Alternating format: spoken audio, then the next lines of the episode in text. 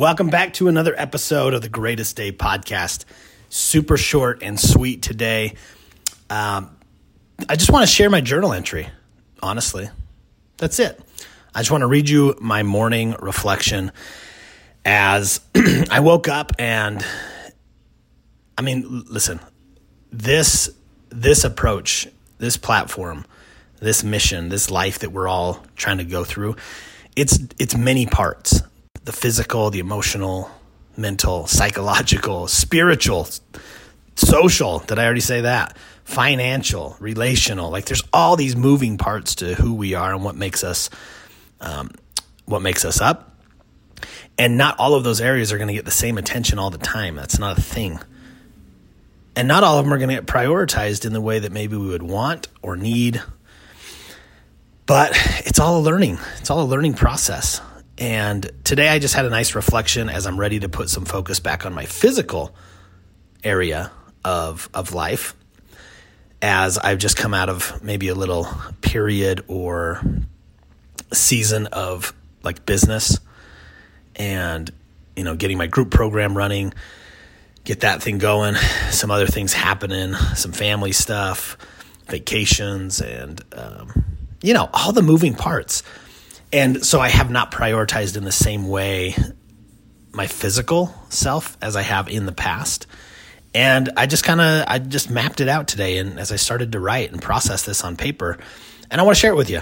I want to share it with you. I think it might be helpful. And maybe it's not. Maybe it's not. But I'm going to share it anyway because I think there might be some people who will relate or connect with at least just where, you know, kind of where my spirit went this morning as I started to write this out. because I know a year ago, had I gone through the same process that I have now this year, this reflection wouldn't have sounded the same.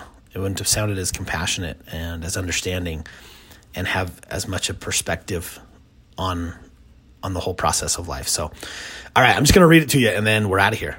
We're out of here. And uh, have a good day. Have a good rest of the day. So, here we go. all right. I've been here before, ready to start over. But that doesn't seem fair.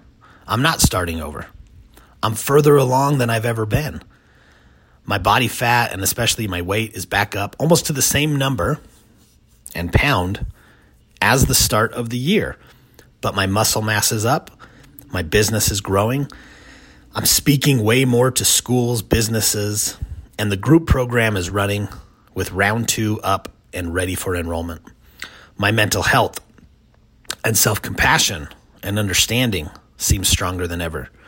I've got some poor coping behaviors happening, and I have some refocus to do on prioritizing my marriage.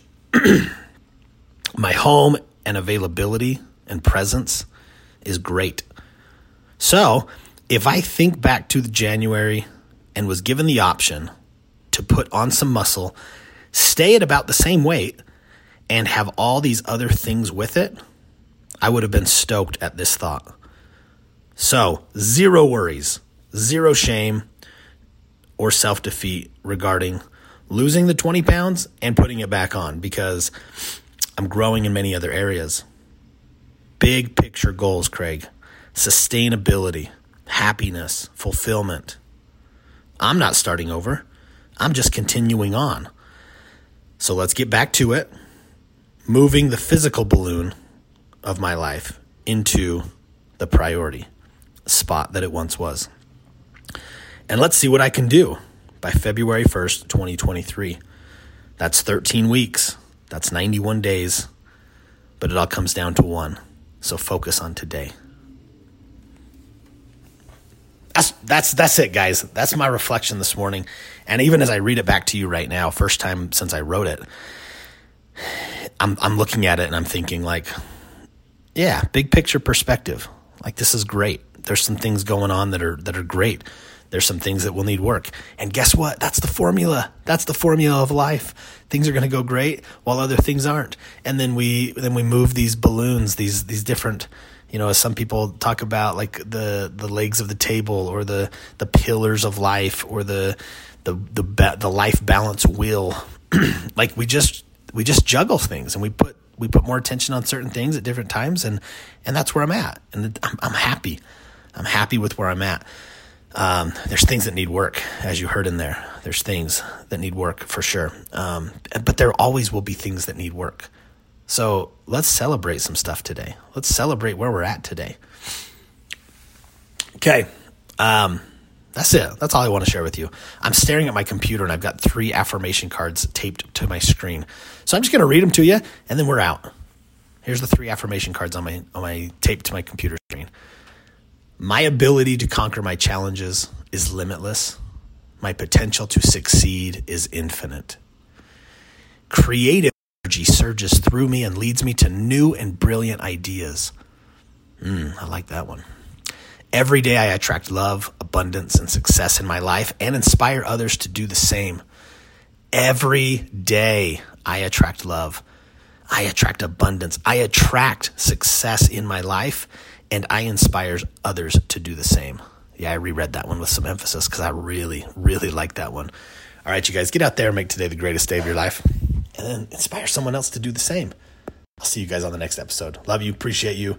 Have a wonderful day.